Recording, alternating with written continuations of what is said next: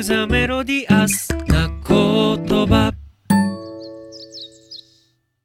え皆さんこんばんは。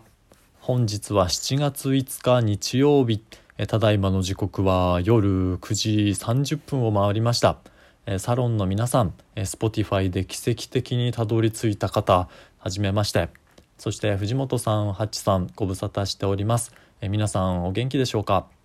僕は福島県福島市から参加しております。小島裕二と申します。今年37歳になります。僕は福島県福島市でブックカフェ古藤というお店をやっております。藤本さんの魔法をかける編集の出版の際の全国ツアーでは古藤でも講演会をやっていただきました。今年の4月でお店を開いて4年目に突入しました。店を始める前は福島県庁の職員として働いておりました。まあ、今日は僕が住む福島市のことですとか僕のお店古藤のことそしてリスクールになぜ入ったか今僕が考えていることや悩んでいることなどを含めてお話しさせていただければなと思っておりますどうぞよろしくお願いいたします。えまずですね僕の住む福島市ですがあの福島県の県庁所在地です。そして人口はま30万人くらいの規模で大学もいくつか抱えている町でございます。まあ、そんな規模の町なんですが僕が古本屋を始めるまで古本屋が全くなかった町なんですね。まあ、これまでもいくつかこう古本屋っていうのはところどころ時代にあったんですが、まあ、なぜかこう昔からやっている古本屋さん、まあ、よく各地にあの大学の近くとかに昔ながらの古本屋さんあったりすると思うんですがそういうのがこう全くない町だったんですね。僕個人的にはこう自分の住む町に古本屋と映画館は欲しいなと思っていて古本屋の部分が町にないなら、まあ、僕がやらせてもらおうかなと開業いたしました。あの福島市はあの東日本大震災で事故が起きた福島第一原発からは60キロぐらいの距離です、まあ、意外と近いんですよねただあの避難指示とかにはなっていなかったたので僕は、まあ、震災の後もずっと福島市に住んでいるんですが、まあ、震災当時はその放射線量というものもまかなり高い土地でしたね。まあ、今はもちろんあのみんな普通に暮らしてはいるんですがまあ震災の後はねもちろんいろいろ思うことがあります。まあ、この辺は話し始めるとキリがなくなりそうなのでやめますが、まあ、福島市とその震災っていうのはやっぱり切っても切れない部分があってですね、まあ、震災後あの町で商売をしている人たちのつながりはだいぶ強くなったんじゃないかなと思っていて異業種でも、まあ、それこそ同業種でも結構仲良くやっているところが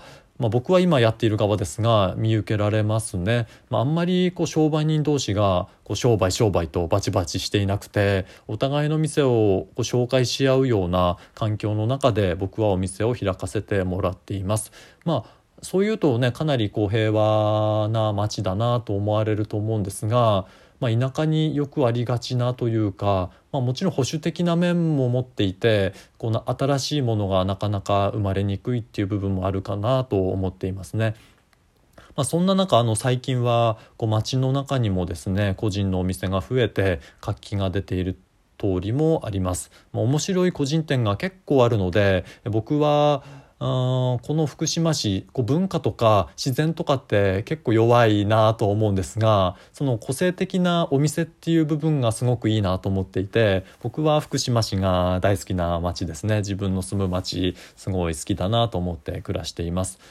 で僕のお店古藤はですねそういうにぎわいのある通りとは、えー、あまり関係なく裏通りであのひっそりと僕一人で営業をしております。まあどんなお店かちょっと話をしたいと思うんですけども、まあ、ブックカフェということで、え古本の販売と、え喫茶の営業をしています。あの裏通りの一軒家を僕が借りていまして、え1階が本の販売2階が喫茶のスペースということで、僕一人でその1階2階をですね行き来して営業をしております。まあ、そもそもあの開業の時はですね、えー、この建物のその2階の部分しか借りていなくて、まあ、間借りしてこう営業しているような形でしたなので藤本さんに公園に来ていただいた時には2階しか使っていなかったんですが、えー、去年の9月から建物の全体を借りて営業しています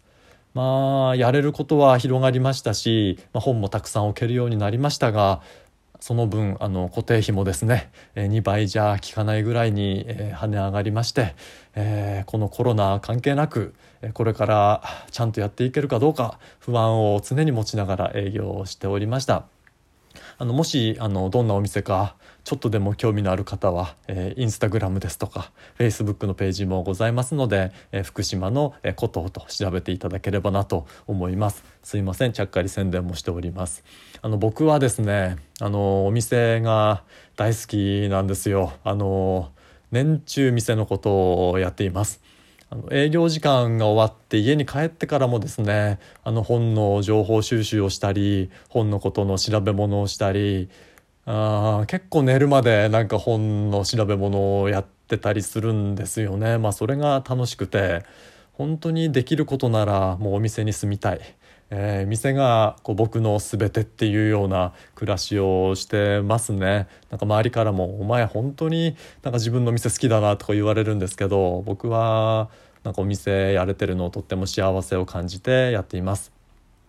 でそんな店が全ての僕がですねなぜこのリスクールに参加するかということなんですがもともと僕は藤本さんが編集編集長をしていたあの Re:S ね本の Re:S が大好きでずっと愛読していました。本当に県庁にいた頃、え苦しい時代のですね、え僕を何度 Re:S が支えてくれたかと本当に今でも僕のノートには、え Re:S に書かれていた内容のメモなどが書かれているんですが、まあ、そんな、え、僕が、え店を始めてからですね藤本さんとご縁がつながって、ま、お会いすることができたわけなんですが僕はそのリスと初めて出会った十数年前から藤本さんの考えはもうとても共感できて大好きでそのお方がですね、えー、なんだか新しい船を出港させるぞとね、このサロンっていうのを始めるぞと知ってもう僕も一緒に乗らせてくれという単純な衝動で、えー、リスクールには参加しましたあと藤本さんのサロンに集まる人ってもう絶対面白いでしょっていうそこもありましたねあといくつかもう少し理由があるんですがあのサロンの募集の時に書かれていたあの学び合うっていう言葉がとても僕にこうフィットしたんですね。あのというのは僕はあの何でも、えー、一人でやりたがっちゃう性格なんですよ。あのそれは単純にもうその方が気楽だなって思っちゃうんですね。もうどんなに忙しくてどんなに僕の手が回んない時でもあの他の人の力を借りたいっていうよりはもう自分がもう一人欲しいなと思っちゃうタイプなんですよ。あのそれはもう自分でやった方が本当に単純に気楽っていうそれだけなんですよね。まあ他の人と一緒にやるこう煩わしさみたいなのもこう感じてしまう時があるんですね。とはいえあの僕が街の中で孤立して商売をしているわけではないとあの自分では思ってるんですがなので周りにあのいろんなつながりがあったりいろんなことできる人はたくさんいるんですけどそれをこうあまりなんかうまく使おうとしないっていうか頼ったりできないんですね。ただやっぱり自分の中では他の人の力を借りるとか頼るとかあとみんなでやった方がいろんなアイデアも出るだろうし一緒にやった方がいいんだろうなって思っている部分があってなのでそういうところをですね今回のサロンでみんなで学び合うっていう中から何かこうヒントを得ることができたらなとあとはやっぱり自分の中でちょっと変化を起こしたいなっていう気持ちがありました。あと、まあ、今の状況で避けては通れないなっていうのがこのコロナの状況なんですけども、まあ、僕はもともとこう自分のお店の在り方、えー、あと街に実店舗が存在するってどういうことなんだろうっていうのをずっと考えて営業をしていました、まあ、このコロナの状況になってですね、え、まさか店にお客さんを呼べなくなるなんていう状況が起こるんだということもあの初めて知りました。まあ、今でもこうコロナの前とはまあ、状況が、ね、実際違っていて、えこれからどうなっていくかは、まあ、さらにこう不明確になったなと思うんですが、まあ、自分自身としてはあのコロナの前に戻りたいとか戻そうとかなんかそういう感覚はあまりなくて、まあ、この状況を踏まえて、えー、より良い方向に進んでいくために、え、どうしていこうかなっていうふうには考えているんですけどただそのね思いとは別にやっぱり状況としては、えー、コロナ前と比べれば実店舗の在り方っていうのは考えなきゃならなくなったよなって思っています。ただやっぱり僕は街にお店があってほしいんですよ実店舗ってあってほしいなと思うんですね。まあ、それは、えー、お店ってただただその物を売るっていうことだけじゃなくて、まあ、人のつながりを作ったりとか、まあ、そこで情報があったり刺激があったりうんやっぱり場所があるっていいんですよね。でそこにやっぱり魅力のある人がいてお店として形があるっていうのは僕にとって絶対にやっぱり町にとって必要な要素なんですね。で僕もお店を開く前から、えー、洋服屋さんだったり眼鏡屋さんだったりコーヒー屋さんだったりこういろんな個性的な個人店から大事なことを教えてもらってきたんですよ。なので僕にとってはあの実店舗っていうのは絶対必要だと思っている場所で、まあ、仮にそのネットとかでも買い物がガンガンできるようになって、えー、街の中にお店がなくなっちゃったらやっぱり寂しいしその街の中にお店がないってそれって街なの？とか街って一体何なの？とか、まあ、さらに深みにはまってっちゃうんですけど、まあ、そんなことをね考えています。まあ、自分のお店だし自分のなりわいだからあの大事にしていきたいそれで絶対守りたいっていうのはあるんですが、まあ、その自分の思いとはちょっと切り離したとしてもやっぱり地域その町に、えーまあ、個人のお店、まあ、僕ならそのやっぱり古本屋さんですよね個人の古本屋さんは残ってほしいなと思うんです。まあ、町に、えー、店が必要とされるためにはこうね何が必要だろうなともう店が存在し続けるためには町の人に必要とされ続けなくてはならない、うん、もちろん今はネット販売もできる時代ですしそれもめちゃくちゃ大事なのは分かるんですよあの売り上げを作る上で。実際あの古本の業界って、えー、大半のお店が多分主な売り上げをネットで作ってる時代なんですね。なので僕はあそれに正直ついていけてなくてそれが僕の課題でもあるんですがあのネットもやんなきゃなんないんだけども、えー、僕の本意としてはあの地元の人に愛される地元の町の本屋として残っていきたいなって思ってるんですね。なのでそのね店の在り方ってやっぱり本当喋っててもねなんかどうしてったらいいかなってもうずっと悩みが深くて、まあ、あとはそのあと僕がお店を使ってですねその自分が稼ぐということだけじゃなくてその店を使ってその地域に、ね、何ができるかなとまあお堅く言えばどういうふうに貢献できるかなとかそういう話になると思うんですがあの自分の街を楽しくするためにうんこの店をいかに活用できるかなっていうこともうんこういうサロンとかね学びの中で、えー、得ていきたいなと思っています。まあ、これはちょっと話が前後しちゃいますがやっぱり震災のことも少なからず影響していてうん震災の時にやっぱり大きなダメージを受けた町で、えー、それを、まあ、震災後うん僕たち大人がですね次の世代にこうどういったものを残せるかなっていうのはずっと考えていてあの簡単に言ってしまえば例えば僕がああと2 3 0年後今よりもっといい大人になっている時に、え子供とか若い世代にあのこいつら震災の後何にもしてなかったじゃんって言われたくないんですよ。あのかっこいい大人でいたい。なのでやっぱり僕はこれからその自分のお店を使ってこの地域もねよくできればやっぱり一番いいし次世代に何が残せるかなとできるだけ良い形でこの福島市という町を残したいなと思うんです。まあ、自分に子供がいるわけではないんですが、うん、今の子供とかこれから生まれてくる子供たちのためにもやっぱりより良い形で、えー、手渡したいなとあの勝手に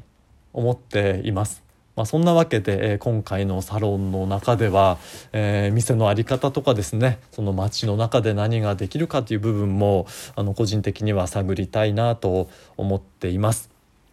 あまあ皆さんと、えー、一緒に学べることをとても楽しみにしています。どうぞよろしくお願いいたします。と、えー、ここまではですね、まあ、僕の前段のような話で、えー、最近僕が、えー、ドハマりしている、えー、こけしの話をですね、えー、これからがっちりと、えー、していきたいと思います。あのこけしは皆さんご存知でしょうか？あのお土産などで、えー、よく見られるあのこけしでございます。あの最近ですねあの僕お店でこけしの販売を始めたんです。あのー本と喫茶と、えこけしの店としてねあのお店を、え進めております。え僕とこけしの出会いはですね、え古本屋には、え市場というものがございまして、え古本屋同士が集まり、え本の売買をする場所がございます。そちらで、えー、とある市場の時にですね、えー、会場に段ボール10箱ほどにパンパンに詰まったこけしが、えー、置かれておりました。当時僕は全くこけしに興味がありませんでしたので、えー、そのこけしを見て、えー、これは誰が買っていくんだと思ってこけしをね遠目にこう眺めていたんですけどもこう市場が進んでいきこけしをよくよく見ているとですねこうこけしの個性の豊かさ